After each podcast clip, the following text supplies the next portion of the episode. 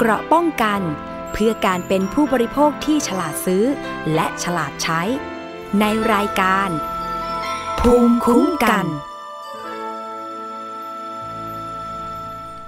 สวัสดีครับยินดีต้อนรับคุณผู้ฟังทุกท่านนะครับเข้าสู่รายการภูมิคุ้มกันครับรายการเพื่อผู้บริโภคนะครับที่นำเสนอสาระความรู้ครับเกี่ยวกับการซื้อขายสินค้าและบริการนะครับเพื่อไม่ให้หลงเชื่อตกเป็นเหยื่อมิจฉาชีพครับวันนี้พบกับผมประภาสเลิศวิไลดำเนินรายการนะครับคุณผู้ฟังครับก่อนอื่นเลยนะครับช่องทางการติดตามรับฟังนะครับสำคัญมากๆนะครับมีหลากหลายช่องทางกันเลยทีเดียวนะครับสำหรับทีมงานของเราที่ได้เตรียมไว้ไม่ว่าจะเป็นเว็บไซต์แอปพลิเคชันนะครับรวมถึง Spotify Facebook Twitter YouTube นะครับชื่อเดียวเลยครับไทย พี บี เอส Podcast รวมถึงติดตามผ่านทางสถานีวิทยุนะครับที่เป็นภาคีเครือข่ายของไทย พี บี เอส ครับที่ออกอากาศนะครับดาวน์โหลดรายการของเราไปร่วมออกอากาศก็สามารถติดตามกันได้นะครับผมเป็นยังไงกันบ้างครับคุณผู้ฟังครับโอ้โหตลอดเดือนเมษายนผมติดภารกิจนะครับไม่ได้มาพบกับคุณผู้ฟังเลยนะครับห่างหายกันไปนานนะครับก็อ่าตอนนี้อามกลับมาประจำการแล้วนะครับมีเรื่องราวนะครับเกี่ยวกับการซื้อขายสินค้าหรือบริการที่ไม่ได้รับความเป็นธรรมก็สามารถสอบถามหรือแจ้งเรื่องเข้ามาได้นะครับเบอร์โทรศัพท์เบอร์เดียวเลยครับศูนย์ สอง เจ็ด เก้า ศูนย์ สอง หนึ่ง หนึ่ง หนึ่งครับสามารถติดต่อมาที่เบอร์นี้ได้เลยนะครับมีทุกโต๊ะข่าวของไทย พี บี เอส พร้อมที่จะทำประเด็นข่าวแล้วก็ประสานงานหาความช่วยเหลือมาให้แก่คุณผู้ฟังนะครับนอกจากนี้ยังมีปรึกษาข้อกฎหมายด้วยนะครับมีพี่ทนายความวันนี้มีเคสนะครับที่ผมจะเอามาเล่าให้ฟังเนี่ยก็เป็นเคสที่โทรมาปรึกษาข้อกฎหมายกับเรานะครับแล้วก็ดูแล้วเนี่ยน่าจะมีปัญหาข้อกฎหมายอยู่เดี๋ยวอาจจะต้องไปดูในเชิงรายละเอียดนะครับว่าจะดำเนินการกันต่ออย่างไรในประเด็นข่าวนี้นะครับแต่ว่าวันนี้ผมก็ชวนผู้ร้องเรียนเนี่ยมาคุยข้อมูลก่อนในเบื้องต้นนะครับว่าเขาประสบปัญหาอย่างไรส่วนหนึ่งก็จะได้เป็นแนวทางนะครับเป็นแบบอย่างเป็นอุทาหรณ์ให้กับคุณผู้ฟังเนี่ยดูซิว่าปัญหาที่ท่านเจอเนี่ยมันใกล้เคียงกับแบบนี้หรือเปล่านะครับเผื่อจะได้แนวทางไปแก้ปัญหาของท่านด้วยนะครับคุณผู้ฟังครับท่านไหนที่เป็นลูกค้าของสี่บริษัทประกันภัยที่เลิกกิจการไปแล้วบ้างทราบว่าน่าจะมีหลายคนรอรับเงินนะครับตอนนี้อยู่ในกระบวนการของกองทุนประกันวินาศภัยหรือกปว.อันนี้เป็นเรื่องสำคัญเราอัปเดตกันอย่างต่อเนื่องนะครับตั้งแต่บริษัทเริ่มมีปัญหานะครับบริษัทแรกคือเอเชียบริษัทที่สองคือเดอะวันอาคเนและไทยประกันภัยโอ้โหสี่บริษัทนี้รวมกันเชื่อไหมคุณผู้ฟังมีคนยื่นคำทวงหนี้นะครับกับกองทุนประกันวินาศภัยเนี่ย ห้าแสน กว่าคำขอมูลหนี้รวมเกือบ ห้าหมื่น ล้านนะครับเผลอๆจะเกินด้วยซ้ำล่าสุดนี้นะครับมีการอนุมัติมาเรื่อยๆนะครับปีที่แล้วเนี่ยอนุมัติได้ประมาณเดือนละ สี่พัน คำขอปีนี้นะครับผู้จัดการชนะพลมหาวงศ์ของกปว.เนี่ยเขาบอกว่าเขาจะพยายามเพิ่มจำนวนให้ได้นะครับล่าสุดตอนนี้มีการอนุมัติเฉลี่ยอยู่ที่เดือนละประมาณ หกพัน แต่มันก็เกิดปัญหาครับเพราะว่ามันมีการจ่ายเงินเนี่ยถ้าอนุมัติแล้วเนี่ยมูลค่าการจ่ายทั้งหมดนะคุณผู้ฟังเกือบ สี่พัน ล้านบาทแล้วแต่ปัญหาคืออะไรครับปัญหาคือว่าคนที่มารับเงินจริงๆเนี่ยรับเงินไปแล้วเนี่ยรับไปแค่ครึ่งเดียวเท่านั้นเองประมาณ สองพัน ล้านแล้วอีก สองพัน ล้านไปอยู่ตรงไหนทำไมถึงยังไม่มารับเงินทั้งๆที่อนุมัติไปแล้วนะครับมันก็เกิดคำถามตามมาว่าเอ๊ะเขาไปอยู่ตรงไหนทำไมเขาถึงไม่รู้นะครับบางทีเข้าใจได้ครับอาจจะไม่ได้อยู่ทะเบียนบ้านเดิมที่อยู่ในในฐานข้อมูลทะเบียนราษฎร์ก็อาจจะไม่ได้รับเอกสารหรือเปล่าอันนี้ไม่แน่ใจแต่ก็อยากจะแจ้งคุณผู้ฟังนะครับท่านไหนที่เป็นลูกค้าของสี่บริษัทนี้เอเชียเดอะวันอาคเนและไทยประกันภัยเนี่ยติดต่อเข้าไปที่กปว.หน่อยนะครับหรือเข้าไปเช็คสถานะของท่านในระบบสักนิดหนึ่งเดือนละครั้งสองครั้งก็ได้ครับนะครับจะได้ดูว่าเออฉันอนุมัติแล้วหรือยังนะครับท่านจะได้ไปรับเงินตรงนั้นมันเป็นสิทธิ์ของท่านนะครับตรงนี้ก็อยากให้รักษาสิทธิ์กันนะครับไหนๆรอมาตั้งนานแล้วถ้าเกิดได้รับอนุมัติก็ไปรับเงินซะเถอะวันนี้นะครับมีการอัปเดตความคืบหน้ากันรอบเดือนเมษายนอนุมัติมาแล้วนะครับ หกพันหกสิบสี่ คำขอมูลค่ารวมของเดือนนี้ประมาณเกือบสี่ร้อยห้าสิบล้านบาทการสื่อสารเนี่ยกปว.เขามีการปรับโฉมด้วยนะครับโดยเฉพาะทางออนไลน์ที่เว็บไซต์แล้วก็ในส่วนของทางช่องทาง ไลน์ Official ตอนนี้กำลังพัฒนาอยู่แต่เว็บไซต์เนี่ยมีการปรับปรุงขึ้นมาแล้วผมก็อยากให้ผู้เอาประกันภัยหรือคนที่อยู่ในวงการประกันภัยเนี่ยนอกจากกปว.เนี่ยมาช่วยรีวิวแสดงความเห็นหน่อยว่าไอ้สิ่งที่กปว.พัฒนาขึ้นมาเนี่ยมันโอเคสำหรับผู้ใช้หรือไม่นะครับมันยังมีตรงไหนที่ยังขาดอยากจะให้เพิ่มเติมหรือเปล่านะครับเรามีตัวแทนเสียงของผู้เอาประกันภัยคือคุณโต้งนะครับพี่โต้งเนี่ยเป็นแอดมินเพจประกันว่าไงนะครับหลายๆท่านอาจจะเคยเข้าไปดูข้อมูลนะครับพี่โต้งสวัสดีครับสวัสดีครับพี่โต้งครับเมื่อวานนี้ได้คุยกับผู้จัดการชนะพลว่ามีความคืบหน้าในการจ่ายเงินจากปีที่แล้วเนี่ยเดือนละ สี่พัน เคส ปีนี้เนี่ยขยับขึ้นมาเดือนละประมาณ หกถึงเจ็ดพัน เคสในการพิจารณานะครับแต่เอกสารมีปัญหาก็เลยอนุมัติได้เพียงประมาณ หกพัน เคสตรงนี้ในมุมมองของพี่โต้งเนี่ยซึ่งเป็นคนในวงการของการประกันภัยและน่าจะเป็นผู้เอาประกันภัยด้วยเนี่ยมีความเห็นว่ายังไงครับโอเคขึ้นไหมคือ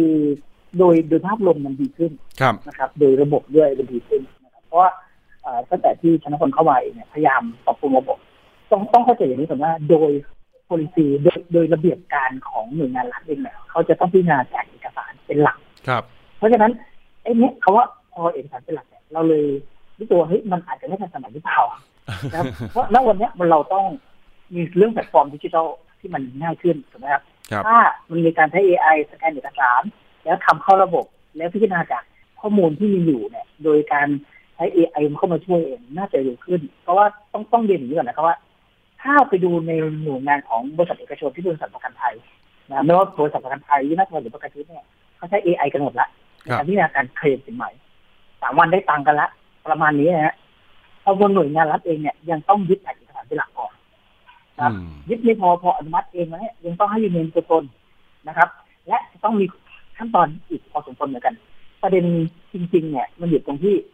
ต้องดูเอกสารหลักนะครับจากเป็นตัวเปเปอร์จริงๆนะครับแล้วก็ยืนยันตัวจริงๆไม่ต่างเป็นเงินเงินของรัฐนะครับมันเป็นเงินของทุกคนเนาะมันเลยมีขั้นตอนค่อนข้างยุ่งยากนะครับแล้วก็ต้องตรวจสอบให้ได้แต่คำถามคือครับถ้าเมื่อวานเขาคุยกับพี่ชนะพลนะครับว่าเป็นไปได้มาว่าพอเป็นดิจิทัลเนี่ยมันซอฟต์ข้อมูลก็จะง่ายรู้ว่าลูกค้าคนไหนเนี่ยที่มีความเดือดร้อนสูงนะครับเราไม่ได้มองแค่โควิดนะครับเรามองเรื่องลูกค้าประกันภัยรถยนต์ลูกค้าที่ไฟไหม้สองสามปีแล้วยังไม่ได้ซ่อมเนี่ยมันมันเกิดปัญหาเพราะว่าไปติดคอขวดของขั้นตอนของกระโปรงเราคุยกันแล้วก็หาทางออกร่วมกันว่าจะเป็นไปได้ไหมอย่างไรนะครับเพราะว่าต้องเรียนอย่างนี้นะก่อนหน้านี้เองกระโปรงเองเนี่ยไม่มีงานน้อยไอ้คำว่ามีงานน้อยได้นะเพราะสี่บริษัทก่อนหน้านี้ที่ลงไปเนี่ยมันก็เป็นพวกมอเตอร์เป็นหลักแต่พอจับหูเดือนตุลาปีหกสี่อยู่ดีๆก็มีบริษัทถูกทดสอบเดือนเป็นมัดมกรามาธันวามามันทำให้ระบบที่เคยมีอยู่เนี่ยไม่รองรับการทำงานพอมาที่เราเข้ามาเนี่ยระบบที่มีอยู่ที่ไม่รองรับก็พยายามปรับปรุงให้มันดีขึ้นถามว่าอันนี้ดีขึ้นไหมดีขึ้นแต่ยังดีไม่เท่ากับเอกชนทำได้จะให้ทำได้ต้องใช้เงินมหาศาลตั้งแต่อันเนี้ยเราก็ติดขัดเรื่องงบประมาณตั้งแต่ผมเข้าไปทำข่าวในประเด็นนี้ตอนที่เอเชียมีปัญหาแรกๆเลยเนี่ยโอ้โหผมเห็นอันนี้ก็ไม่ได้ว่าหรือติดติงอะไรนะครับคือกปวเนี่ยกองทุนประกันวินาศภัยเนี่ยจริงๆเขาเป็นองค์กรขนาดเล็กนะแล้วก็บุคลากรก็ไม่ได้เยอะนะพี่โต้งเนาะเล็กมากเล็กมากเออนะครับแล้วว่าพอมีปัญหาเกิดขึ้นต้องมารองรับเคสจำนวนโอ้โห ห้าแสน หกแสน เคสนี่คือแบบโอ้โหเยอะมากมหาศาลคือคือเรียกว่าไม่ใช่เล็กๆอ่ะงานเขาใหญ่มากแล้วอย่างที่บอกว่าเมื่อก่อนเองเนี่ยเขาดูแลแค่เวลาที่ถูกกฎหมายอนุญาตแล้วตลอดระยะเวลาที่ผ่านมาครับตั้งแต่พรบปีสองพันยี่สิบสองนะฮะฉบับแรกที่เราใช้กันมาถึงปัจจุบันมีการแก้ไข สามถึงสี่ ครั้งกปว.เองทำงานแบบเรามีจะเจ็ดสิบ แปดสิบบริษัทที่เป็นวินาศภัยถูกถอนใบอนุญาตสี่บริษัทดีว่าตอนต้นทำกุ้งนะครับไปเจอสองบริษัทอย่างเนี้ยแล้วก็เรื่อยๆมาถามว่าบริการงานที่มีอยู่เนี่ยเขาก็ไม่ได้แบบไม่เคยรองรับงานใหญ่แบบนี้แล้วก็ไม่คิดว่าโควิดจะเข้ามานะพอเข้ามาปุ๊บมันก็หนึ่งบุคลากรที่มีอยู่ปรับตัวไม่ทันสองการดำเนินงานที่เป็นอยู่ไม่ทันสมัยอันเนี้ยมันก็เลยเป็นคอขวดแล้วก็เป็นค่อนข้างที่จะข้อด้อยนะครับแล้วเงินที่มีอยู่อันนี้สำคัญมากเงินที่อยู่ในกองทุนประกันวินาศภัยครับเรามีหลักพันล้านเองนะครับก่อนที่จะเจอโควิดเราไม่มีเงินเงินสำรองทางด้านนี้เยอะมากไม่เหมือนสำหรับประกันชีวิตเรามีหลายหมื่นล้านนะเพราะเขาไม่เคยใช้เลยวินาศภัยเนี่ยใช้ใช้ตลอดนะไอ้จำนวนเงินที่มีอยู่พันกว่าล้านและในขั้นตอนต้องเรียนอย่างนี้นะพอจะถึงผู้ถอนปุ๊บก็กลัวทำหน้าที่ทำร้ายนี้ก่อนพูดง่ายว่าเป็นเจ้าหนี้แทนประชาชนกว่าจะฟ้องร้องทรัพย์สินกว่าฟ้องล้มละลายของบริษัทประกันที่ล้มไปได้แล้วเอาไปขายเข้าตลาดมันใช้เวลานานเลยเป็นความจำเป็นต้องใช้เงินกองทุนเนี่ยที่มีอยู่เนี่ยจ่ายเงินชดเชยให้กับผู้ประกันภัยก่อนที่บอกครับเงินเงินกองทุนมันมีน้อยจะขอเพิ่มก็ขอยากขอไปห้าหมื่นได้มาห้าพันอย่างนี้เป็นต้นเพราะไอ้เงินที่ได้รับเนี่ยมันไม่เงินไม่บาลานซ์กับส่วนที่มีคือต้องเรียนต้องเรียนคุณผู้ฟังอย่างนี้นะครับว่าขออภัยพี่โต้งนะฮะคือบริษัทที่ถูกเพิกถอนใบอนุญาตแล้วเข้าสู่กระบวนการรอรับเงินคือทวงหนี้โดยกปว.เข้ามาบริหารจัดการแล้วก็จ่ายหนี้แทนเนี่ยนะครับมันไม่ได้มีแต่เอเชียเดอะวันไทยประกันภัยแล้วก็อาคเนย์นะครับมันมีบริษัทก่อนหน้า ที่ถูกเพิกถอนไปนะครับคือพูดง่ายว่าเจ๊งอ่ะนะครับประมาณอยู่สี่บริษัทคือสัมพันธ์ประกันภัย เอ พี เอฟ International Insurance สัจจะประกันภัยแล้วก็เจ้าพญาประกันภัยเหล่านี้ก็ยังจ่ายคืนเจ้าหนี้ไม่หมดด้วยยังจ่ายอยู่ยังจ่ายไม่หมดครับเพราะว่าแต่ก่อนมันมีเคสอยู่แค่หลักร้อยหลักพันนะพี่ต้งเนาะใช่หลักหลักร้อยหลักร้อยต้องคุยกันมาจากบริษัทก่อนหน้านี้สี่บริษัทเองเนี่ยคุยกับพี่ชนะพลแล้วนะครับภายในปีสองปีนี้น่าจะจบละเพราะว่าเขาขายทรัพย์สินเสร็จละเพื่อขายทรัพย์สินเสร็จนะนะครับบางส่วนก็ยืมเงินจากกองทุนประกันชีวิตเนี่ยประมาณ สองพัน ล้านเนี่ยมาจ่ายให้ก่อนครับมาทดลองจ่ายและปีนี้เองเนี่ยน่าจะเริ่มนะครับเจรจากับเจ้าหนี้ที่คงค้างสี่บริษัทก่อนหน้านี้งานงานก็ลดลงจากเป็นงานรูทีนที่เคยทำอยู่สี่บริษัทที่มันคาอยู่จะพยายามให้มันเสร็จว่าง่ายๆแต่ปัญหาคือสี่บริษัทที่กำลังในปัจจุบันเนี่ยสี่บริษัทเนี่ยที่ผมให้ดูตัวเลขนะครับก็คือ สองพัน ปีที่แล้วนะครับกลายเป็น หกพัน แล้วปีนี้ หนึ่งหมื่น แต่คำถามมากกว่านั้นนะครับคือว่าอนุมัติไปแล้วเองเนี่ยเงินที่ได้รับเนี่ยมันเหมาะกับสัดส่วนไหมแล้วคนที่รับอนุมัติไปแล้วมีการแจ้งเตือนอย่างไรให้เขามารับเงินสักทีหรือมีการปรับปรุงพัฒนาแก้ไขอย่างไรอันนี้ก็คุยกันต่อเมื่อวานที่เสนอไปเพราะว่ามีคนรวยได้แค่ไหนลองไปศึกษาดูซิว่าในการอนุมัติจ่ายจ่ายเป็นพร้อมเพย์เลยเลขที่บัญชีอ่าเลขที่ประจำตัวสามหลักเลยมันไม่ติดตัวอยู่แล้วครับใช่ไหมฮะมันไม่ใช่เลขที่บัญชีเนี่ยเลขที่บัญชียังมีโอกาสเลยเลื่อนได้แต่พอเป็นเลขที่ไอดีสิบสามหลักเองเนี่ยเราจ่ายไปแล้วเนี่ยเราจะได้รู้ว่ากี่รายที่รีเจ็คกลับสมมตินะครับทำจ่ายไปสองร้อยรายปรากฏว่าคนที่ถูกพร้อมเพย์ไว้เนี่ยมีร้อยห้าสิบรายมันก็ลดลดงานอีกแค่ห้าสิบรายเท่านั้นเองที่ต้องตามใช่ใช่ตรงนี้ผมเห็นด้วยเพราะว่าคือแต่อันนี้ต้องบอกคุณผู้ฟังหลายๆท่านนะครับการผูกบัญชีพร้อมเพย์เนี่ยมันผูกได้ทั้งเลขเบอร์โทรแล้วอีกอย่างนึงก็คือเลขบัตรประชาชนมันผูกได้ทั้งสองอย่างนะอย่างผมเนี่ยเวลาเพื่อนโอนเงินให้จะโอนผ่านเบอร์โทรเพราะว่าเราเมมเบอร์กันไว้แต่ถ้าเกิดรับเงินจากหน่วยงานภาครัฐเช่นผมยื่นภาษีแล้วมีภาษีได้คืนเนี่ยหน่วยงานภาครัฐจะจ่ายผ่านพร้อมเพย์เลขบัตรประชาชนผมก็ผูกไว้ทั้งสองอย่างเลยสะดวกไม่ต้องไปแบงค์เลยครับเดี๋ยวนี้แล้วมันก็ง่ายในการที่บุคคลเนี่ยครับถูกไหมฮะในการสอบจับข้อมูลมันก็ง่ายครับว่าเอ๊ะเราเนี้ยเลขที่ไอดีเนี้ยจ่ายหรือยังยังไงมันก็จะง่ายขึ้นคือมันง่ายทั้งสองฝ่ายทั้งตัวประกันภัยด้วยนะก็นี่ด้วยแล้วก็ทางลูกหนี้ที่เป็นกปว.ด้วยนี่คุยกันที่แต่ว่าอย่างที่บอกครับเราจุดเดียวก็คือในในในระเบียบอะยังต้องพิจารณาเอกสารอยู่เพราะฉะนั้นจะต้องมีการแก้ระเบียบไหมก็ต้องแก้ล่าสุดเมื่อวานนี้เห็นเห็นผู้จัดการชนะพลกับหัวหน้านะครับที่ดูแลงานด้าน ไอ ที เนี่ยบอกว่าเดี๋ยวจะมีกำลังพัฒนา ไลน์ Official เพื่อที่จะ connect เข้ากับเจ้าหนี้ตรงนี้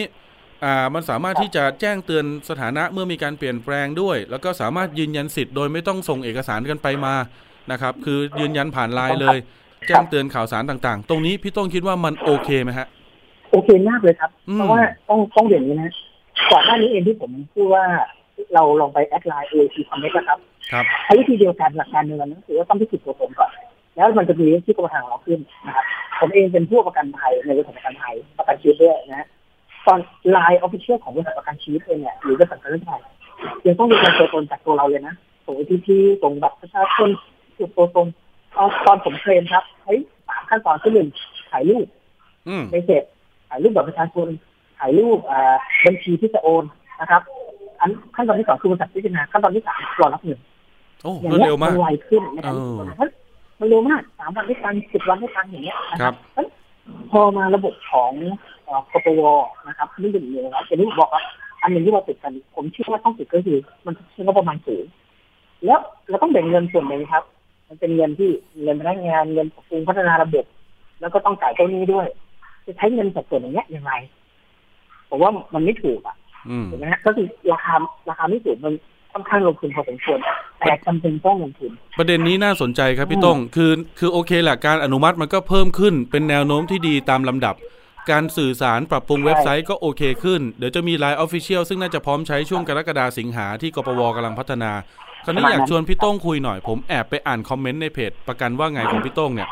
นะครับถึงขั้นว่ามีบางคนเนี่ยอ่าไม่ว่าจะลูกค้าของสี่บริษัทนี้ที่รอรับเงินจากกปว.อยู่หรือว่าลูกค้าของสินมั่นคงที่อยู่ในกระบวนการของศาลล้มละลายกลางนะครับ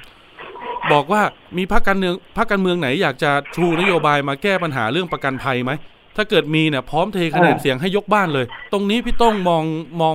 มีความเห็นเกี่ยวกับเรื่องนี้ยังไงบ้างกระแสตรงนี้ จริงๆต้องบอกว่าเรื่องนี้เองเนี่ยประกันเองถูกหยิบยกมาเป็นนโยบายสาธารณะแล้วนะครับครับ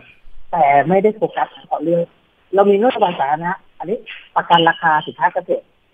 นโยบายภาครัฐใช่ไหมครับผมเคยมีบางภาคการเมืองไปใช้ถือว่าและนอกวันนี้มันก็ยังมีประกันสินค้าเกษตรอยู่พอก็ยังขายอยู่แต่คนก็ยังรู้น้อยอยู่สองประกันภัยพิบัติเคยมีนะครับเช่นประกันเรื่องน้ำท่วมนะมันเคยเป็นนโยบายรัฐเคยหาเสียงกันเมื่อวานผมฟังดูภาคการเมืองภาคการเมืองนี้คือประกันสุขภาพหมาแมวก็เป็นประกันละแต่สำหรับหมาแมวตอนที่คนรับไปเลี้ยงจากศูนย์มีใบเตือนอะไรเรียบร้อยใครเอาหมาแมวไปรับเนี่ยทางภาครัฐเนี่ยจะออกประกันสุขภาพหมาแมวให้อย่างนี้เป็นต้นเอ๊ะจะเห็นว่าประกันเองเนี่ยมันกลับไปอยู่ในนโยบายของภาครัฐเสมอเสมอแม้แต่ประกันโควิดที่ผ่านมาเนี่ยมันก็กลายเป็นนโยบายภาครัฐที่บอกว่าไม่ต้องกลัวนะถ้าคือฮัลโหลครับพี่ต้งครับไม่ได้นะเป็นมันฮัลโหลครับพี่ต้งครับสัญญาณขาดขาดครับมันก็โดยเฉพาะที่กปว.ตอบเลยยังไม่มีเพราะว่ามันเป็นเงินที่เอามาใช้เนี่ยมันเป็นเงินของรัฐนะครับครับเพราะว่ากปว.เองจะไปปัญญาใช้เองมันก็ค่อนข้างจะแบบนั้นใช่การเป็นที่ฐานะละรัฐต้องมารับผิดชอบแล้วยอดสูงมากบาทที่หนึ่งในการหารนโยบายเรายอดสูงมากยอดปัจจุบันก็ประมาณห้าหมื่นถ้าสินมั่นคงมาอีกเนี่ยผมว่าทะลุแสนล้านพออ่านพูดถึงสินมั่นคงผมจะบอกว่าเมื่อวานก็แอบคุยกันนะแอบสอนหายใจซึ่งกันและกันมองหน้าตากันเนี่ยแล้วก็คุยกันว่าไม่น่าจะรอดไม่น่าจะรอดต้องต้องเรื่องนี้ต้องขออภัยทางสินมั่นคงนะครับครับคือคือดูทำนี่นะครับถ้าจริงจังจริงใจในการแก้ไขปัญหาให้กับผู้ประกันภัยจริงที่ท่านชื่ออาที่ท่านพูดนะครับเขาน่าจะส่งแผนตามปกติถูกไหมฮะไม่ไม่น่าจะขอเลื่อนอ่าตอนนี้มีการขอเลื่อนแหละถ้าจริงใจจริงจังเดดไลน์เดดไลน์มันจะอยู่ช่วงเดือนมิถุนาปีนี้ที่ต้องส่งให้กรมบังคับคดีถูกต้องไหมฮะเลื่อนไม่ได้แล้วอืมเลื่อนไม่ได้แล้วแล้วคือยี่สิบห้าขึ้นมาคือจริงๆอ่ะมันตั้งแต่วันที่ยี่สิบเมษาแต่โอเคศาลขอใหญ่เวลาให้เป็นยี่สิบห้าเมษานะครับเพราะว่ามันมีการให้ต้นนี้เองเนี่ยแสดงตนล่าช้าได้นะครับณช่วงนั้นเท่าที่ผมจำได้ขยายเวลาเวลาแสดงตนมันก็เลยทำให้ส่งแผนช้าลงนับไปยี่สิบห้าเมษายน ยี่สิบห้าเมษายนผมดูแล้วยังไม่มีการรับพฤษภาเดือนนี้จะส่งไหมก็เดาเด็กว่าสมมติว่าไม่ส่งก็ต้องไปส่งเดือนหน้าคือเดือนมิถุนายนเพราะอะไรที่เคยวางแผนกันไว้ครับมันมันเลื่อนไปเรื่อยๆราคาหุ้นมันก็บาทนึงต่ำกว่าบาทไม่มีคนมาซื้ออะไรอย่างผมผมบอกว่าไอ้รอดค่อนข้างยากเพราะสุดท้ายครับถ้าเขาส่งแผนแล้วก็ล้มชื่อเจ้าหนี้บวกแผนล้มสมมตินะครับบวกแผนล้มไม่รับแผนเนี่ยศาลเองก็จะคืนอำนาจให้กับทางคปภ.ละว่าบริษัทเนี้ยมีเข้าขายหรือไม่ทางคปภ.จะว่าอย่างไรก็ร้านถูกถูกขึ้นต่อไปยากเพิกถอนเสร็จก็จะต้องมาเข้ากระบวนการกับกปว.อีกเงินก็ยอดหนี้ก็สูงขึ้นไปอีกแต่คุยให้อามสบายใจยิ่งว่าสมมติว่าเข้านะครับสมมติว่าเข้าผมเชื่อว่ากปว.รองรับระบบได้อะเออซึ่งแหมมันมันดีนะเนี่ยจริงๆไม่อยากให้เข้านะถูกไหมแต่ถ้าเข้าถามว่าพอที่จะรองรับได้ไหมแต่ว่าระบบน่าจะรองรับได้ทันไม่พลาดเหมือนสี่บริษัทจะดีขึ้นละเพราะว่าได้ได้เรียนรู้ได้เรียนรู้จากสี่บริษัทที่ที่ที่ถูกเพิกถอนไปก่อนหน้านี้ใช่ครับถ้าตามข่าวจริงๆครับเห็นว่าตั้งแต่เดือนตุลาที่เปิดเพิกถอนไปบริษัทแรกครับจนถึงสี่บริษัทจนถึงเป็นเป็นสี่นะตั้งแต่อ่าเด็กอาคเนย์กับไทยประกันสองบริษัทสุดท้ายเห็นมีวัฒนาการของกปว.อยู่แล้วในการทำงานนะครับดีขึ้นแต่มันยังดีไม่พอเห็นตัวเลขอัตโนมัติจากหลักร้อยเป็นหลักพันดีขึ้นแต่ยังดีไม่พอเพราะผู้ประกันภัยก็มีเนี่ยเขาหลอกกันอยู่เมื่อวานเราก็ไปห่วงกันเรื่องเอกสารเอกสารในอนาคตที่จะหาแล้วไม่เจอหาหายทำยังไงก็เนี่ยก็คือว่ามีความเป็นไปได้มากน้อยแค่ไหนที่จะเร่งอนุมัติทุกเคสเลยนะครับเร่งอนุมัติให้ขึ้นสถานะอนุมัติเสร็จขึ้นแล้วรอทำจ่ายคือพี่ต้องพี่ต้องจะบอกว่าอยากให้กปว.เนี่ยแอปพรูฟเอกสารให้เรียบร้อยไปก่อนแล้วก็ขึ้นสถานะไฟเขียวรอไว้เงินมาปุ๊บก็อนุมัติจ่ายจบเงินมาก็จ่ายเลยเงินมาจ่ายเงินมาจ่ายอย่างนั้นแหละครับคือคือประเด็นของผมเนี่ยข้อความกังวลนะฮะปีสองปีเนี่ยผมยังพอหาเอกสารได้นะแต่ถ้ามันหนักกว่านี้ครับอีกสองปีข้างหน้าครับผมหาเอกสารผมยากแล้วนะครับไม่รู้ไว้ไหนละขอตัวจริงก็ขอญาติไปขอโรงพยาบาลใหม่ก็เป็นค่าที่จ่ายบางคนถอดใจมีนะครับก็คำสอนดูแลขอเอกสารใหม่ผมเคยขอเอกสารจากโรงพยาบาลเนี่ยประสบการณ์ส่วนตัวเนี่ยถ้าโรงพยาบาลเอกชนเนี่ยโอเคเราจ่ายเงินเขาแพง เขาก็บริการเรารวดเร็วอาจจะได้เลยหรือวันรุ่งขึ้นไปรับแต่ถ้าเกิดเป็นโรงพยาบาลของรัฐเนี่ยประมาณ สิบห้าถึงสามสิบ วันเลยนะใช้เวลากว่าเขาจะให้เอกสารเราก็อันนี้ทำนิ่งปกตินะ สิบห้าถึงสามสิบ วันครับถ้าเป็นช่วงยกย้ายพอดีผอ.ไม่อยู่ไปดูงานต่างประเทศไม่นะโหไม่ไม่สนุกนะครับมีการขอเอกสารโรงพยาบาลรัฐเข้าใจอ่านะครับก็เวลาเองเนี่ยประมาณหกสิบวันด้วยตามบางโรงพยาบาลครับแล้วมันเป็นเอกสารเก่าครับมันหากันเมื่อไหร่อ่ะพี่ต้องคิดว่าตอนนี้กระแสการเลือกตั้งเนี่ยเราจะทำยังไงให้ในมุมของมิติของการเมืองเนี่ยหันมาสนใจมิติของปัญหาของการประกันภัยมันสามารถที่จะเอาเอาตรงนี้มาเป็นนโยบายหรือนำไปสู่การแก้ไขปัญหาในภาพรวมที่มันชัดเจนและรวดเร็วมากขึ้นได้ไหมครับคือณวันนี้ถ้าเราพูดถึงกปว.เองเนี่ยเราคงจะแก้อะไรไม่ค่อยได้วันนี้นะแต่ถ้าเรากำลังเขียนเรากำลังทำนโยบายเพื่ออนาคตอันนี้ผมว่ามันเป็นไปได้ประการหนึ่งที่เราต้องนั่งคุยก่อนว่าประกันมันพอมันเป็นพื้นฐานของสังคมมันเป็นพื้นฐานด้านการเงินเราต้องเข้าใจเรื่องนี้ก่อนเพราะถ้าเราไม่รู้ว่าประกันมันเป็นพื้นฐานพื้นฐานเนี่ยทางด้านการเงินเนี่ยเราจะไม่ค่อยใส่ใจมันโอเคละพอมันเป็นพื้นฐานทางทางการเงินปุ๊บเราก็ต้องมานั่งดูว่านโยบายที่เราจะซัพพอร์ตทั้งคปภ.เองรณรงค์ให้คนมาทำประกันเองควบคุมดูแลเองเป็นอย่างไรและกปว.เองที่เป็นลูกหนี้ตลอดเวลาเนี่ยเพราะเป็นการทำหน้าที่จ่ายจะทำอย่างไรนะครับมาโฟกัสที่บริษัทประกันภัยก่อนคปภ.ก่อนว่าตัวควบคุมดูแลอย่างไรสนับสนุนให้บริษัทเอกชนทำอย่างไรสนับสนุนให้ประชาชนเข้าถึงสินค้าประกันภัยประกันชีวิตอย่างไรเพื่อให้มีเงินเหล่านั้นนะครับทุกกรมธรรม์ที่ลูกค้าซื้อเนี่ยจะเป็นเงินกองทุนประกันชีวิตเป็นกองทุนประกันเนี้ยเท่าไหร่พอมีเงินกองทุนนะครับมันก็จะมีเงินส่วนหนึ่งที่เข้าใช้ได้ว่ารัฐจะต้องได้รับนะสมมติว่ามันมีการรณรงค์นะครับว่ามีการทำประกันภัยทั่วประเทศเลยเยอะขึ้นมากเลยทำให้เงินกองทุนเนี่ยมีอินคัมมีรายรับปีนึงประมาณ ห้าพัน ล้านสมมติครับวันนี้มันมีเจ็ดร้อยล้านนะบอกไว้ก่อนนะครับแล้ววันนี้จ่ายกันอยู่ประมาณ เจ็ดถึงแปดร้อย ล้านนะครับถ้าเพิ่มขึ้นมา เจ็ดถึงแปดร้อย ล้านเป็น หนึ่งพัน ล้านหรือ สองพัน ล้านจากเบี้ยประกันภัยครับจากเงินเงินกองทุนสำรองกองทุนเนี่ยสมมติว่ามีสัก สองพัน ล้านกปว.เองก็มีอำนาจต่อรองกับหน่วยงานรัฐก็คือธนาคารกลางว่ามันมีวิกฤตแบบนี้นะมันมีเงินจะต้องใช้ประมาณ หนึ่งแสน ล้านนะสองพันล้านเนี่ยมันมีอินคัมที่กปว.รับอยู่แล้วสามารถชำระดอกเบี้ยได้ไหมชำระเงินต้นได้ไหมอย่างไรอย่างเงี้ยผมว่ามันพอเป็นไปได้นะครับแต่ทั้งนี้ทั้งนั้นนโยบายรัฐอาจจะต้องมานั่งโฟกัสต่อว่าถ้ามันเกิดวิกฤตแบบนี้รัฐจะต้องสนับสนุนหน่วยงานที่เป็นหนึ่งมันกปว.เองเนี่ยเท่าไหร่อย่างไรไม่งั้นประชาชนจะยิ่งเดือดร้อนแต่อย่างที่ผมเรียนนะครับว่าเงินที่จะเข้ามาเองเนี่ยมันก็พูดยากครับเนื่องจากมันเป็นมันเป็นการให้เงินเฉพาะกลุ่มไม่ใช่เป็นเงินเป็นนโยบายสาธารณะที่ทุกคนจะได้เงินถูกไหม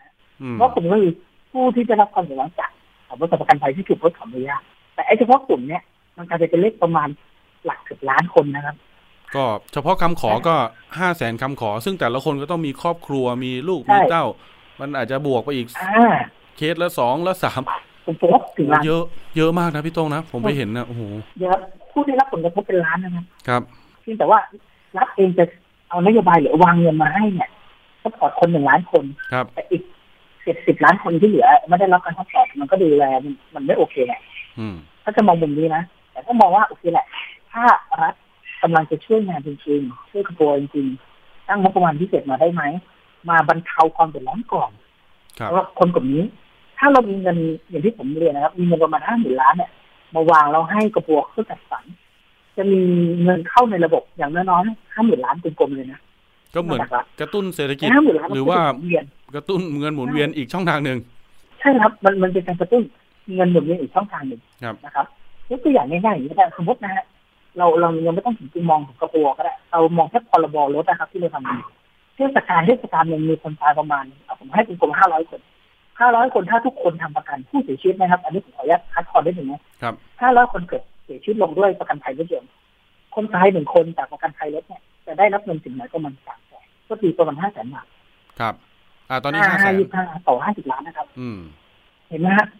เฉพาะคนที่เสียชีวิตจากอุบัติเหตุรถยนต์นะครับพรบจ่ายคนสินไหนรถแทนเนี่ยตกละห้าแสนห้าห้าร้อยคนห้าห้ายี่ห้าสองร้อยห้าสิบล้านมีเงินหมุนเวียนจากจากพรบจากเทศกาลเดียวถึงสองร้อยห้าสิบล้านบาทแต่ผมไม่อยากให้จ่ายเยอะขนาดนี้นะต้องบอกไว้ก่อนนะครับไม่ไม่อยากให้เกิดขึ้นแต่ถ้าเราตระหนักว่าประกันภัยมันสำคัญเห็นไหมครับเงินหมุนเวียนมหาศาลในขณะเดียวกันพอวิกฤตเกิดขึ้นกับชีวิตบริษัท ต้องใช้เงินประมาณ ห้าถึงหกหมื่น ล้านเนี่ยแล้วรับทุ่มงบประมาณมาจ่ายก่อนเพราะต้องเข้าใจอย่างหนึ่งว่าสมัยก่อนนะครับสมัยก่อนกู้เงินกู้อ่ะถ้าบริษัทการไทยล้มเนี่ยไม่มีใครจ่ายนะครับไปเรียกร้องกันเองนะลอยแพสัญญากันเองนะอ๋อเหรอครับแต่ณวันนี้มันเป็นกฎหมายครับก่อนก่อนหน้านี้คือคือมันเป็นคู่สัญญานะครับรัฐไม่เกี่ยวข้องไม่มีการรับประกันไว้ง่ายๆเหมือนเหมือนธนาคารนะครับครับเอาเงินตักธนาคารเจ๊งก็เงินก็ศูนย์ใช่ไหมก่อนหน้านี้นะแต่ตอนนี้มันก็มีกฎหมายมารองแล้วว่าถ้าธนาคารเจ๊งขึ้นมาเนี่ยทุกบัญชีรวมกันไม่เกินหนึ่งล้านบาทกปวก็เป็นเหมือนนั้นแบบนั้นเหมือนกันถ้าบริษัทประกันภัยเจ๊งทุกคนมายื่นขอรับชดเชยจากกปวเนี่ยได้รวมทุกบริษัทรวมแล้วไม่เกินหนึ่งล้านบาทหลักการเดียวกันพอมีหลักการเดียวกันปุ๊บมันเป็นเงินอย่างที่ผมบอกเงินเป็นเป็นเงินที่รัฐการันตีให้มีกฎหมายรับรองเพราะฉะนั้นรัฐเองจะต้องเข้ามารับผิดชอบก่อนแต่รัฐเองปล่อยให้กปวครับโดดเดี่ยวเดียวดายในท้องทะเลอยู่คนเดียวมารับผิดชอบคนเดียวครับโดยที่ต้นสังกัดของกปวเป็นไงครับเป็นกระทรวงการคลังกระทรวงการคลังอ่าก็คือรัฐบาลนั่นแหละครับรัฐบาลนั่นแหละกระทรวงการแต่กลับให้กปวหาเงินเองบริหารงานเองของงบประมาณไปก็ให้บ้างไม่ให้บ้างทั้งที่มันถูกบัญญัติเป็นกฎหมายถ้างั้นช่วงช่วงท้ายตรงนี้รบกวนพี่โต้งฝากถึงผู้ที่จะเข้ามาบริหารรัฐบาลแล้วก็ในในมิติของการเมืองที่กำลังลงเลือกตั้งกันอยู่ตอนนี้ถ้าเกิดสื่อสารถึงนักการเมืองได้บุคคลเหล่านี้ก็จะมาจัดสรรงบประมาณให้กับกปว.นี่แหละพี่โต้งอยากฝากอย่างไรครับเชิญเลยครับใช่เรื่องฝากว่าที่นะครับว่าที่รัฐมนตรีว่าการคลังและทีมเศรษฐกิจนะครับต้องมองหลายๆมองหลายๆภาพนะครับการประกันภัยทั้งประกันชีวิตและประกันวินาศภัยเป็นพื้นฐานจริงๆเพราะฉะนั้นเมื่อกฎหมายบอกไว้ว่าจะซัพพอร์ตหากบริษัทเจ๊งหากบริษัทล้มถูกเพิกถอนรัฐเองมีหน้าที่รับผิดชอบผู้ประกันภัยโดยตรงถือว่าเป็นผู้เสียหายต้องได้รับการชดเชยก่อนเจ้าหนี้รายอื่นเพราะฉะนั้นจำเป็นนะครับที่รัฐจะต้องจัดสรรเงินขอนะฮะเห็นความสำคัญของผู้ประกันภัยเหล่านี้อาจจะไม่เยอะครับจำนวนอาจจะไม่เยอะแต่ผมคิดว่าคนได้รับความเดือดร้อนได้ผลกระทบเป็นวงกว้างมากกว่าหนึ่งล้านรายแน่นอนโอเคห้าหมื่นล้านเป็นตัวเลขที่ไม่เยอะนะครับถ้าเปรียบเทียบกับงบประมาณที่ที่มีอยู่แต่การงบประมาณมาให้กปว.เขาจัดการเคลียร์บัญชีดึงความเชื่อมั่นของผู้ประกันภัยมาครับถ้าวันนี้ทุกคนสามารถได้สิทธิ์ทดแทนได้ในระบบครับเราจะเห็นคนเชื่อเชื่อใจและมั่นใจที่จะทำประกันมากขึ้นโอเคครับทำได้เลยหากบริษัทมันเจ๊งขึ้นมาครับรับยังรับรับผิดชอบอยู่โอเคไม่ใช่บริษัทขึ้นมานับลอยแพก็และความมั่นใจของประชาชนก็จะหายไปเล่าให้คุณผู้ฟังฟังอย่างนี้นะครับผมกับพี่โต้งเนี่ยของแอดมินเพจประกันว่าไงเนี่ยเรากำลังมีโปรเจกต์ร่วมกันเดี๋ยวรอให้ผ่านการเลือกตั้งก่อนเห็นหน้าตาของรัฐบาล เห็นหน้าตาของทีมครม.นะครับว่ารัฐมนตรีกระทรวงการคลังนี้จะเป็นท่านไหนทีมเศรษฐกิจเป็นอย่างไรก็อาจจะมีการประสานในแนวนโยบายนะครับเพื่อมาสัมภาษณ์มาพูดคุยกันถึงแผนในการจัดเงินให้กับกปว.นะครับว่าจะดำเนินการอย่างไรเพราะว่าก็มีคนเดือดร้อนรอเงินตรงนี้อยู่มากวันนี้ขอบคุณพี่โต้งนะครับที่มาแชร์ความเห็นกันนะครับเดี๋ยวยังไงเดี๋ยวเรามาทำโปรเจกต์ขับเคลื่อนเรื่องนี้ด้วยกันนะครับพี่โต้งครับขอบคุณมากครับขอบคุณพี่โต้งครับผมเห็นความเดือดร้อนจริงๆขอบคุณครับครับสวัสดีครับนะครับพี่โต้งก็เป็นหนึ่งในแอดมินเพจนะครับก็เป็นภาคประชาชนแล้วกันที่มาทำงานในการให้ข้อมูลให้ความรู้แก่ผู้เอาประกันภัยที่เดือดร้อนนะครับก็สามารถเข้าไปดูได้นะครับรวมถึงข้อมูลของกปวนะคุณผู้ฟังครับไปดูได้ที่เพจของกองทุนประกันวินาศภัยนะครับใน Facebook มีข้อมูลครบทุกอย่างฟรีด้วยนะครับอ่ามีการอัปเดตนะครับอย่างน้อยก็ทุกเดือนน่ะตอนนี้มีการอัปเดตคิวด้วยนะว่าบริษัทไหนช่องทางไหนนะครับอัปเดตไปถึงอ่าวันที่เท่าไหร่แล้วนะครับอย่างเอเชียเนี่ยถ้าเกิดยื่นกับกปวโดยตรงเขาพิจารณาถึงคิวที่ยื่นถึงวันที่สี่พฤศจิกายนหกสิบสี่ตรงนี้เนี่ยถ้าเกิดใครยื่นเอกสารเนี่ยจะดูเป็นแล้วก็บอกเรื่องการนับวันนิดนึงนะครับมันมีการนับวันที่สับสนคลาดเคลื่อนอยู่นะครับบางคนบอกว่ายืนยันสิทธิ์กับกปวไปแล้วเนี่ยเกินหกสิบวันแล้วตามกฎหมายเนี่ยต้องหกสิบวันสิอันนี้เกินแล้วยังไม่ได้เงินนะครับจริงๆอยากจะเรียนกับท่านอย่างนี้ครับว่าเมื่อวานนี้ผมเช็คแล้วมีคุณพี่ท่านนึงที่จังหวัดเพชรบุรีเนี่ยเขายืนยันสิทธิ์ที่กองทุนกปวเลยนะวันที่หนึ่งกุมภาพันธ์คราวนี้เนี่ยข้อมูลเนี้ยนะครับมันยังไม่เข้าระบบนะคุณผู้ฟังมันเข้าระบบในวันที่สิบสองมีนานะครับฉะนั้น วันที่ในระบบมันจะเปลี่ยนไปว่ายืนยันสิทธิ์และขึ้นสิบสองมีนานะครับให้นับจากวันนี้นะครับวันที่ข้อมูลเข้าระบบนะครับไม่ใช่วันที่ท่านส่งไปรษณีย์กลับไปที่กองทุนหรือวันที่ท่านไปติดต่อยืนยันสิทธิ์ที่กองทุนด้วยตนเองนะครับอันนั้นมันยังเป็นเอกสารรออยู่ยังไม่ถูกคีย์เข้าระบบเจ้าที่กำลังคีย์เอกสารที่มีคนไปยื่นก่อนหน้าท่านพอข้อมูลของท่านเข้าระบบปุ๊บเนี่ยไอ้วันที่ในระบบมันจะเปลี่ยนให้นับจากตรงนั้นอ่ะหกสิบวันถึงจะได้เงินเข้าบัญชีนะครับก็เป็นวิธีการที่ผู้จัดการชนะพลจากกปวแนะนำเอาไว้นะครับผมคุณผู้ฟังครับในประเด็นถัดมาเนี่ยผมและทีมงานทนายความได้รับสายจากผู้ร้องเรียนท่านหนึ่งนะครับเป็นเกี่ยวกับเจ้าของรถยนต์นะครับที่เอาไปซ่อมรถนะครับที่อู่แห่งหนึ่งแต่รถไม่ได้ถูกซ่อมครับสุดท้ายกลับถูกขายซากนะครับตรงนี้เขาก็เลยเอ้าทำอย่างนั้นได้ยังไงฉันก็ไม่ได้ยินยอมนะครับเดี๋ยวคุยกับคุณวาครับเป็นผู้ร้องเรียนกรุงเทพมหานครนะครับคุณวาสวัสดีครับค่ะสวัสดีค่ะคุณวาครับเอารถไปซ่อมแล้วทำไมทำมามันทำไมเป็นคดีขึ้นมาได้ล่ะครับเนี่ยเอ่อหลังจากเอาไปซ่อมนะคะเอ่อก็คือเราตกลงกับเขาไว้ว่าเราจะซ่อมเอ่อก็คือรถเนี่ยมันเกิดอุบัติเหตุโดยที่ประกันหมดเราต้องจ่ายค่าซ่อมเองอ่าเราก็เลยเอารถส่งซ่อมกับบุคคลหนึ่งที่แอบอ้างว่าจะเอารถเราไปซ่อมที่อู่ครับอ่าแล้วก็ค่ะเสร็จแล้วก็เรามีการโอนเงินไปจำนวนเนี่ยอ่า หกหมื่นสามพัน บาทจำนวนสี่ครั้งแต่ไม่ใช่ในบัญชีของเขานะคะครับเขาอ้างว่าเป็นบัญชีของอู่ให้โอนไปบัญชีนี้เราทยอยโอนไปทั้งหมดสี่ครั้งตอนนี้เขาจะลดไปเพราะว่าณตอนนั้นที่ไม่ได้ตามไปดูรถถึงอู่เพราะว่าลูกชายอะค่ะที่เป็นคนขับรถอะคือรักษาอยู่โรงพยาบาลมันไม่มีใครดูเราก็ต้องดูลูกชายที่โรงพยาบาลนะคะเราก็ไม่ได้ตามไปดูรถที่ยำเอาไปส่งซ่อมอะค่ะเราโอนเราโอนเงิน หกหมื่นสามพัน บาทเนี่ยให้กับทางอู่เนี่ยไม่ว่าจะบัญชีอะไรก็แล้วแต่ก็คือเลขบัญชีที่ทางอู่ให้เรามาเนี่ยสี่ครั้งก็รวมแล้วประมาณ สองแสนห้าหมื่น ถูกไหมฮะอ่าครั้งอ่ารวมแล้ว หกหมื่นสามพัน บาทอ๋อโอเคโอเคครั้งละหมื่นครั้งละหมื่นโอเคโอนโอนสี่ครั้งรวมแล้วเนี่ย หกหมื่นสามพัน บาทให้กับทางอู่เพื่อซ่อมรถคันนี้แล้วเขาซ่อมให้เราไหมครับพี่ไม่ค่ะพอเราติดต่อบุคคลที่อ่าอ้างว่าจะเอารถเราไปซ่อมนะคะไม่ได้เป็นจำนวนวันนี้ประมาณประมาณเดือนครึ่งค่ะที่ติดต่อเขาไม่ได้เลยเลยจึงทำให้รวบรวมเอกสารเนี่ยเขาไปแจ้งความและก็มารู้ว่าเขาเนี่ยไม่ได้เอารถเราไปที่อู่เขาขายณวันที่เอารถเราไปเลยยกรถเราไปเลยก็คือเขาคือเรามาจับเราเรามาจับเขามายกรถยกรถจากเราที่ไอ้ตรงจุดเกิดเหตุเนี่ยบอกว่าจะไปเอาเข้าอู่ใช่แต่สรุปสุดท้ายคือไม่ได้เอาไปซ่อมที่อู่ให้เรา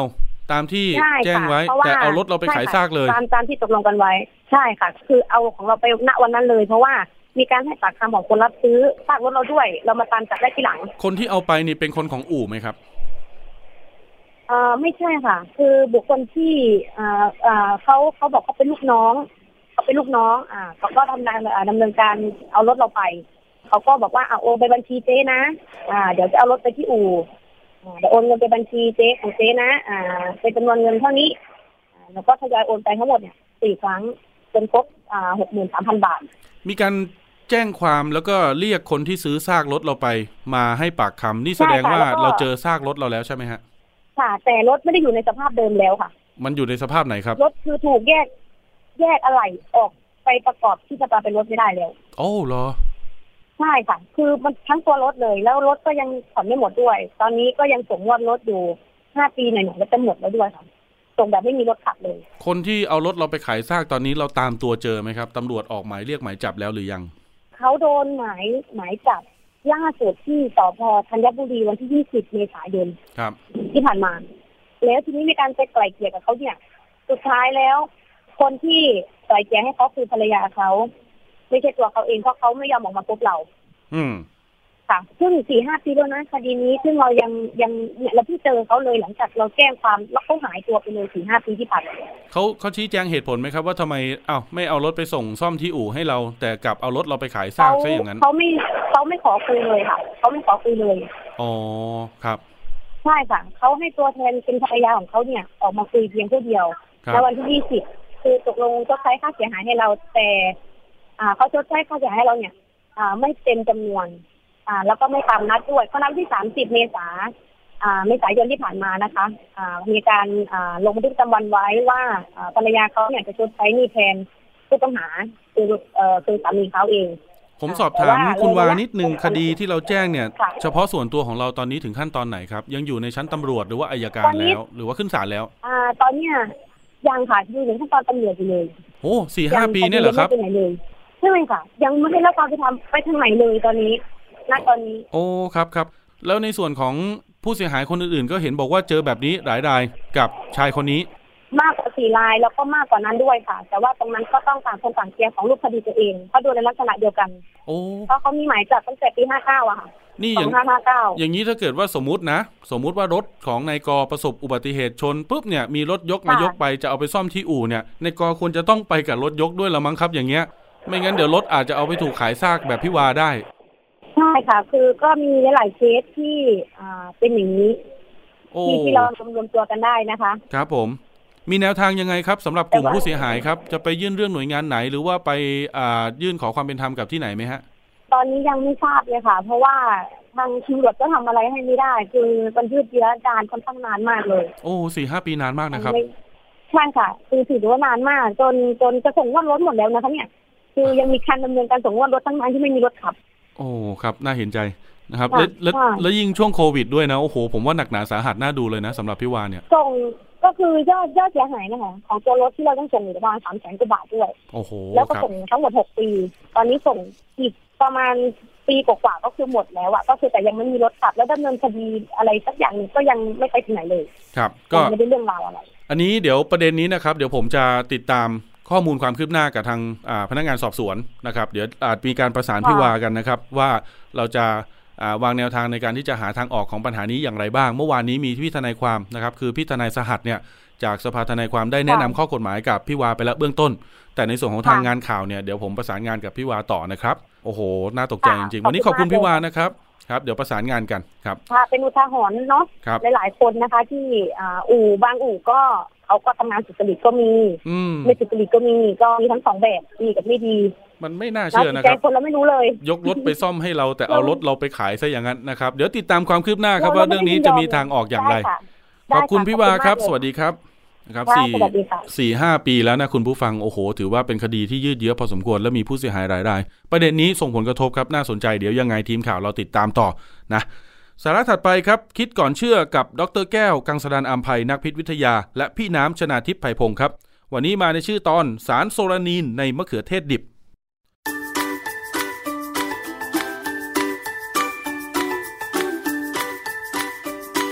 ิบช่วงคิดก่อนเชื่อ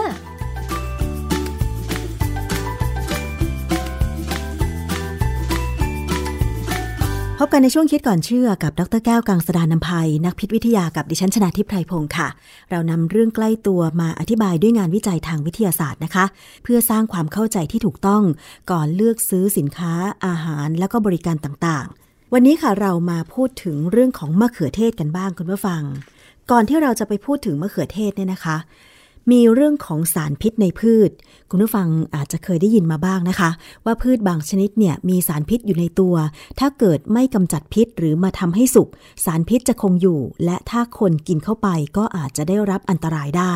อย่างเช่นมันฝรั่งพืชท้องถิ่นของไทยหลายชนิดก็มีสารพิษอย่างเช่นกลอยอันนี้ก็ต้องเอาไปนึ่งให้สุกก่อนจะเอามากินใช่ไหมคะคุณผู้ฟังลองนึกถึงนะคะว่าพวกผักหรือผลไม้ต่างๆที่เรากินทุกวันนี้เนี่ยเรากินได้ทั้งแบบสุกหรือแบบดิบหรือไม่มะม่วงเนี่ยเรากินทั้งแบบสุกแล้วก็แบบดิบใช่ไหมคะส่วนมะเขือเทศเราก็มักจะกินมะเขือเทศที่สุกแล้วก็คือมีผลสีแดงหรือสีส้มจัดๆใช่ไหมคะมันมีการเผยแพร่ข้อมูลในเว็บไซต์ต่างประเทศนะคะเว็บไซต์หนึ่งรายละเอียดของเว็บไซต์นี้บอกว่าเป็นเหตุการณ์ที่เกิดขึ้นในประเทศจีนแต่เมื่อดูต้นต่อของเว็บไซต์ที่เผยแพร่เรื่องนี้แล้วกลับกลายเป็นเว็บไซต์ข่าวภาษาเวียดนามเดี๋ยวเรื่องนี้เราจะมาแยกประเด็นกันนะคะเนื้อหาของเว็บไซต์ที่รายงานบนโลกออนไลน์นี้บอกว่าที่จีนเนี่ยมีเด็กหญิงคนหนึ่งหกขวบเกิดหมดสติกระทันหันหลังจากที่กินอาหารเมนูไข่คนที่คุณยายของเธอทำให้พอกินไปปุ๊บเด็กอาเจียนออกมาครอบครัวนำตัวส่งโรงพยาบาลแต่ว่าโชคดีที่ยังรักษาได้ทันท่วงทีอาการค่อยๆทรงตัวแล้วก็ดีขึ้นแต่ว่าเมื่อสืบไปแล้วนะคะว่าทำไมเด็กคนนี้ถึงอาเจียนหมดสติปรากฏว่าเด็กคนนี้กินไข่คนซึ่งไข่และมะเขือเทศที่มาทำเป็นเมนูนี้เนี่ย พบว่าตัวมะเขือเทศนั้นเนี่ยอาจจะยังดิบอยู่ไม่สุกนะคะเพราะว่าผิวยังมีสีเขียวซึ่งตามข้อมูลที่เขารายงานบอกว่าคุณหมอเปิดเผยว่ามะเขือเทศที่ยังเขียวอยู่นั้นมีสารโซลานินอยู่มากจึงทำให้ระบบทางเดินอาหารของเด็กคนนี้ระคายเคืองมีอาการคลื่นไส้และหายใจลำบากทำให้ระบบประสาทส่วนกลางเป็นอัมพาตปวดท้องและเสียชีวิตดังนั้นเด็กเล็กควรจะกินเฉพาะมะเขือเทศสุกเพื่อหลีกเลี่ยงสารโซลานินที่ก่อให้เกิดอันตรายต่อสุขภาพของเด็กได้แต่ว่าเราต้องมาดูข้อเท็จจริงค่ะว่าในส่วนของมะเขือเทศดิบนั้นมันมีสารอะไรก่ออันตรายหรือไม่แล้วรวมไปถึงการเช็คต้นตอของแหล่งข่าวค่ะว่าถ้าเกิดเราเห็นข้อมูลอะไรมาก็ตามเนี่ยเราจะเช็คไปได้ไหมว่ามันเป็นข่าวจริงหรือข่าวเท็จต้องไปถามกับอาจารย์แก้วค่ะ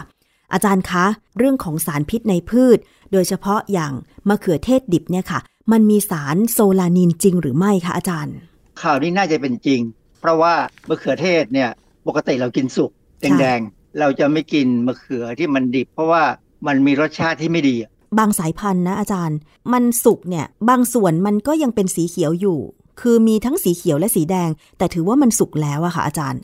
คือถ้ามันสุกปั๊บเนี่ยแล้วเรารู้ว่ามันสุกได้แค่เนี้ยคือสีมันเป็นแค่เนี้ยมันก็เป็นลักษณะสายพันธุ์ที่จะเป็นอย่างนี้ก็ถือว่ากินได้มะเขือเทศนี่มีหลายสายพันธุ์แต่ว่าในข่าวเขาเนี่ยเขาหมายถึงว่าเขาไปเก็บมะเขือเทศที่ยังไม่มีอาการว่าสุกเลยเป็นของดิบแล้วเอามาเอามาทำเป็นไข่คนแต่ประเด็นตัวข่าวเนี่ยผมตามดูข้อมูลผมจะหาต้นตอมาก่อนว่าเป็นข่าวจากเมืองจีนจากสำนักข่าวไหนแล้วปรากฏว่างวดเนี่ยหาไม่เจอเลยว่ามาจากสำนักข่าวไหนก็ไปเจอว่ามาจากเวียดนามเขาก็มีรูปเด็กผู้หญิงจีนในโรงพยาบาลแล้วก็มีรูปกระทะไข่คนปรากฏว่าผมว่าเขาเมคพอสมควรเพราะว่าไข่คนที่เขาทำเนี่ยเขาใช้มะเขือเทศสีแดงไม่มันไม่ใช่มะเขือเทศสีเขียว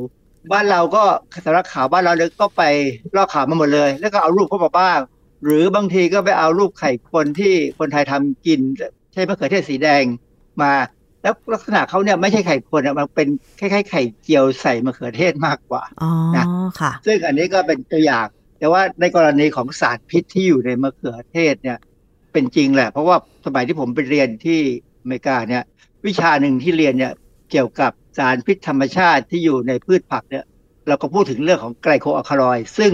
ตัวอย่างของไกลโคอัลคาลอยด์ตัวหนึ่งคือโซลานินเวลาเราพูดถึงโซลานินเนี่ยเรามักจะพูดถึงโซลานินชาโคนีนอะไรพวกนี้ไปด้วยกันจะเป็นสองตัวซึ่งอันนั้นอยู่ในมันฝรั่งเหตุที่ฝรั่งเขาสนใจมากเพราะว่าเขากินมันฝรั่งเป็นอาหารแป้งหลักตัวหนึ่งมันฝรั่งเนี่ยถ้าเก็บมาแล้วเนี่ยจะต้องเก็บให้ดีอย่าทำให้มันบอบช้ำอย่าทำให้มันอยู่ในที่ร้อนเพราะว่าพอถึงจุดหนึ่งมันจะงอกพองอกแล้วเนี่ยเขาจะให้โยนทิ้งเพราะว่าระหว่างการเริ่มงอกเนี่ยจะมีการสร้างสารไกลโคอัลคาลอยด์คือโซลานินชาโคนีนเนี่ยสูงมากมันทำให้เกิดอันตรายกับสัตว์ทดลองได้สำหรับในคนเนี่ยก็มีอาการแบบที่เด็กเป็นอ่ะคือปวดท้องเป็นอัมพาตอาจจะชักได้ด้วยเพราะว่าอะไรเพราะว่าสารพวกไกลโคอัลคาลอยด์เนี่ยไปมีฤทธิ์เป็นคล้ายๆกับยาฆ่าแมลงที่เราเรียกว่าอัลกาโนฟอสเฟตแต่ฤทธิ์ไม่แรงมากนักถามว่ามะเขือเทศหรือพวกมันฝรั่งหรือพืชอื่นๆที่อยู่ในกลุ่มเขาเนี่ยสร้างสารไกลโคอัลคาลอยด์ขึ้นมาทำไมก็คือเขาสร้างขึ้นมาเพื่อป้องกันแมลงจะมาทำร้ายจะมาเจาะมากินหัวหัวมันฝรั่งหรือมะเขือเทศซึ่งแมลงก็จะรู้ก็จะไม่กินก็จะมีแมลงบางชนิดสามารถสร้างเอนไซม์เข้าไปย่อยสารพิษทิ้งได้แล้วก็กินมันฝรั่งเพราะฉะนั้นสรุปแล้วเนี่ยสารพิษพวกนี้แมลงมันก็จะปรับตัวเพื่อที่จะกินให้ได้สรุปแล้วก็คือสารพิษกลุ่มอัลคาลอยด์ทั้งชาโคนีนและโซลานีนนี่มีอยู่ในพืชหลายชนิดมะเขือเทศดิบอะค่ะอาจารย์มีโซลานีนอย่างเดียวหรือมีสารอื่นด้วยคะสารพิษกลุ่มนี้เราเรียกว่าไกลโคอัลคาลอยด์เป็นอัลคาลอยด์ที่เป็นไกลโคคำว่าไกลโคเนี่ยมันหมายถึงมันมีแป้งหรือมีน้ำตาลเกาะอยู่ด้วยมันฝรั่งมันก็เป็นพวกที่ผมพูดไปแล้วว่าเป็นโซลานินกับชาโคนีนแต่ถ้าในมะเขือเทศเนี่ยถ้าเป็นตำราเก่าๆเนี่ยเขาก็พูดว่าเป็นโซลานินแต่ถ้าเป็นตำราใหม่ๆเนี่ยเขาจะใช้อีกคำแล้วล่ะใช้คำว่าโทมาทีนมันแสดงว่าอะไรแสดงว่าในมะเขือเทศเนี่ยมีทั้งสองอย่างมีทั้งโซลานินกับโทมาทีนแต่โซลานินมีไม่มากหรอกแต่จะเป็นส่วนใหญ่จะเป็นโทมาทีนมีงานวิจัยมีบทความมีแม้กระทั่งใน Encyclopedia of Food Microbiology Encyclopedia เนี่ย มันเป็นคล้ายๆคัมภีร์ของทางด้านฟู้ดไมโครไบโอโลจีคือเกี่ยวกับจุลชีพที่เป็นอาหารของเราเนี่ยนะฉบับที่พิมพ์ในปีสองพันสิบสี่เนี่ยเขาบอกเลยว่าโซลานีนจากมันฝรั่งเนี่ยมันเป็นตัวหนึ่งที่มีอยู่และยังมีอัลฟาโทมาทีนหรือโทมาทีนเนี่ยซึ่งทั้งสองอย่างเนี่ยเป็นเขาเรียกว่าสเตียรอยด์ซาโพนินคือพืชอะไรก็ตามที่เวลาเราเอามาปอกเสร็จแล้วมันเกิดมีลักษณะเป็นฟองคือซาโพนินเนี่ยเป็นสารที่ลดแรงตึงผิวของน้ำทำให้เกิดฟองได้ถ้าสังเกตนะเวลาเราทำนมถั่วเหลืองเนี่ยเราจะเห็นเลยว่าช่วงที่เราคั้นหรือสกัดมันจะเกิดฟองขึ้นมาเสร็จแล้วพอเราเอานมถั่วเหลืองไปต้มเพื่อทำลายสารพิษหลายๆอย่างเนี่ยมันจะมีฟองที่เราต้องคอยตักทิ้งฟองนั่นแหะคือซาโพนินค่ะซาโพนินเนี่ยมีในพืชหลายชนิดมากมีประโยชน์พอสมควรนะเพราะว่ามีคนเขาสกัดเอาซาโพนินจากถั่วเหลืองจากอุตสาหกรรมทำนมถั่วเหลืองเนี่ยเอาไปใช้ใส่ในครีมนวดผมซึ่งทำให้ผมนิ่มสลวยดีค่ะพืชดิบอย่างเช่นมะเขือเทศดิบเนี่ยค่ะที่บอกว่ามีสารโซลานีนถ้าคนกินเข้าไปแล้วอาการเริ่มแรกแล้วก็อาการที่จะเป็นหนักมากนี่คือจะมีอาการยังไงคะคืออาการเนี่ยก็เรียนแบบอาการของออร์แกโนฟอสเฟตหรือยาฆ่าแมลงที่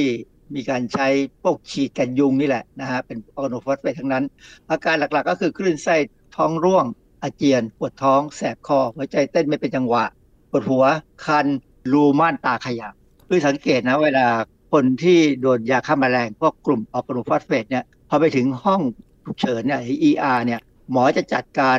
เขาเรียกว่าเบิกม่านตาขึ้นมาแล้วก็เอาไฟฉายส่องเข้าไปดูเลยว่ารูม่านตาขยายไหม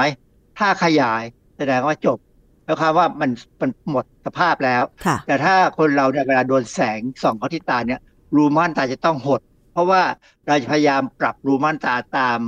ความสว่างของแสงที่ที่เราเห็นใช่ไหมค่ะคือถ้าแสงมืดรูม่านตาจะขยายแต่ถ้าแสงเยอะรูม่านตาต้องหดแต่เมื่อไรก็ตามเนี่ยถ้าเอาไปฉายส่องไปที่รูม่านตาของคนป่วยเนี่ยแล้วรูม่านตาขยายไม่หดเนี่ยแสดงว่าหมดสภาพแล้วอาจารย์คะถ้าเกิดว่าเราไปเผลอกินมะเขือเทศดิบแล้วได้รับสารโซลานีนเนี่ยแล้วมีอาการอย่างที่อาจารย์บอกไปเราจะต้องทำยังไงคือถ้ากินดิบๆอย่างเช่นเด็กไปหยิบมากินเนี่ยนะถ้ายังมีอาการหมายความว่ามีอาการที่ดูไม่ดีแล้วเนี่ยเข้าใจว่าสิ่งหนึ่งที่ก็พยายามทำคือทำให้อ้วกก่อนค่ะเพราะว่าสารพิษที่อยู่ในอาหารเนี่ยมันไม่เหมือนสารพิษที่เป็นอย่างน้ำยาล้างห้องน้ำเป็นน้ำยาล้างห้องน้ำเนี่ยเขาห้ามทำให้อ้วกนะเพราะว่ามันจะมันจะย้อนกลับมาทำให้ทางเดินอาหารเนี่ยแสบร้อนแล้วก็เป็นอันตรายมากขึ้นอ๋อเหรอแต่ว่าถ้าเป็นพวกสารพิษในอาหารเนี่ยที่กินเข้าไปแบบเนี้ยเราสามารถทำให้อ้วกออกมาได้ก็จะจะลดอาการได้นะลดการดูดซึมอะไรได้ค่ะเราจะมีวิธีการปรุงอาหารพืชดิบๆเหล่านี้เพื่อให้ปลอดภัยได้ยังไงคะอาจารย์ส่วนใหญ่เนี่ยนะอาหารพวกนี้เราก็ต้มแล้วก็ทอดนะความร้อนเนี่ยพอจะกำจัดได้ถ้ามันไม่ได้มีเยอะนะแต่ว่าบางครั้งเนี่ยอย่างเช่นเขาบอกต้มมันฝรั่งเพื่อลดระดับของชาโคนีนหรือโซลานีนอันนี้เราพูดถึงโซลานีนก็ได้นะมันลดได้ไม่กี่เปอร์เซ็นต์มันนั่นหมายความว่าสารพวกนี้ถ้าอยู่ในอาหารมีอยู่ในเช่นมะเขือเทศดิบแล้วเนี่ยการต้มไม่ค่อยได้ผลแต่ถ้าใช้ไมโครเวฟอาจจะพอทำได้ในกรณีมันฝรั่งเนี่ยเรากินแล้วมันอาจจะมีสารพิษพวกนี้อยู่ได้เพราะฉะนั้นต้องปรุงด้วยความร้อนให้สูงพอเออมันฝรั่งนี่จะทำลายสารพิษได้เยอะถ้าใช้อุณหภูมิในการทอดประมาณหนึ่งร้อยเจ็ดสิบองศาเซลเซียสซึ่งก็สูงพอสมควรนะกรณีของมันฝรั่งเนี่ยเขาแนะนำเลยว่าเวลาซื้อมาเนี่ยให้ดูที่เปลือกมันว่าอย่ามีสีเขียวนะถ้ามีสีเขียวแสดงว่ามีสารพิษพวกนี้สารพิษพวกนี้ในมันฝรั่งเนี่ยมักจะเกิดจากการเก็บนานแล้วก็แล้วก็เกิดจากการที่เวลาเขาเก็บเนี่ยหรือเวลาเขาขนส่งเนี่ยเขาไม่ระวังทำให้มันเกิดการกระแทกมันฝรั่งถ้าโดนกระแทกเนี่ยมันสร้างสารพิษขึ้นมาทันทีเพื่อป้องกันตัวมันเองนะแต่ในกรณีของมะเขือเทศเนี่ยมะเขือเทศต้องดิบถ้าสุกแล้วเนี่ยสารพิษพวกนี้เข้าใจว่าถูกเปลี่ยนเป็นสารอื่นเพราะฉะนั้นมะเขือเทศสุกไม่มีปัญหาอะไร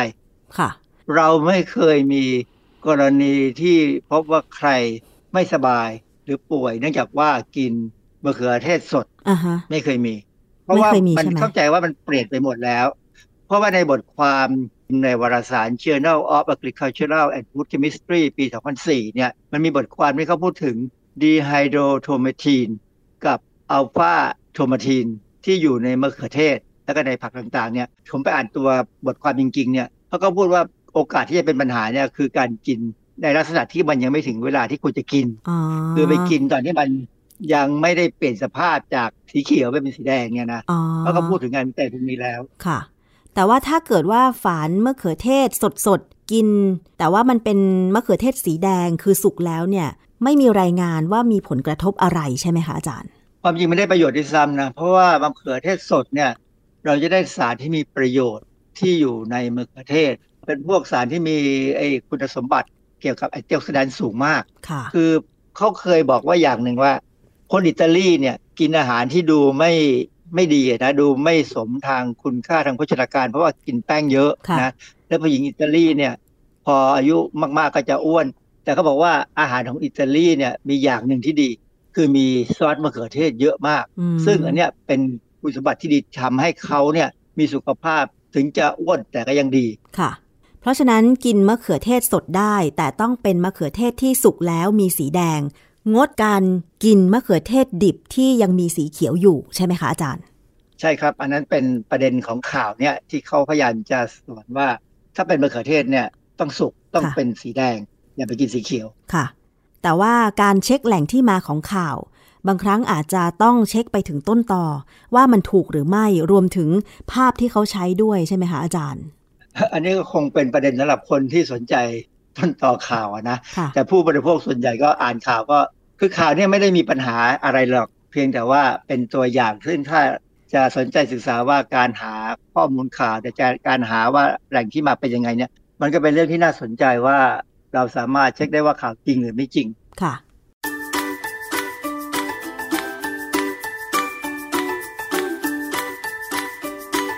ช่วงคิดก่อนเชื่อ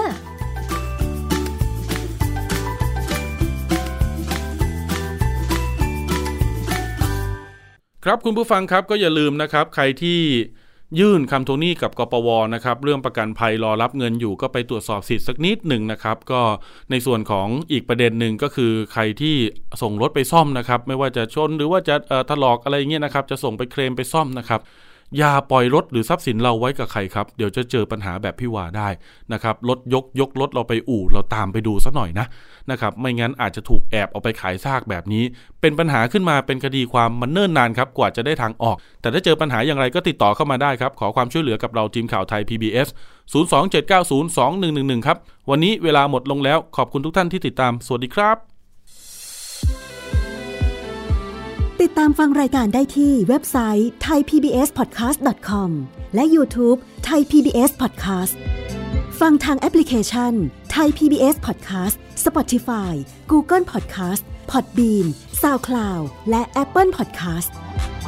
กดติดตามเป็นเพื่อนกันทั้ง Facebook Twitter Instagram และ YouTube Thai พี บี เอส Podcast แค่ฟังความคิดก็ดังขึ้น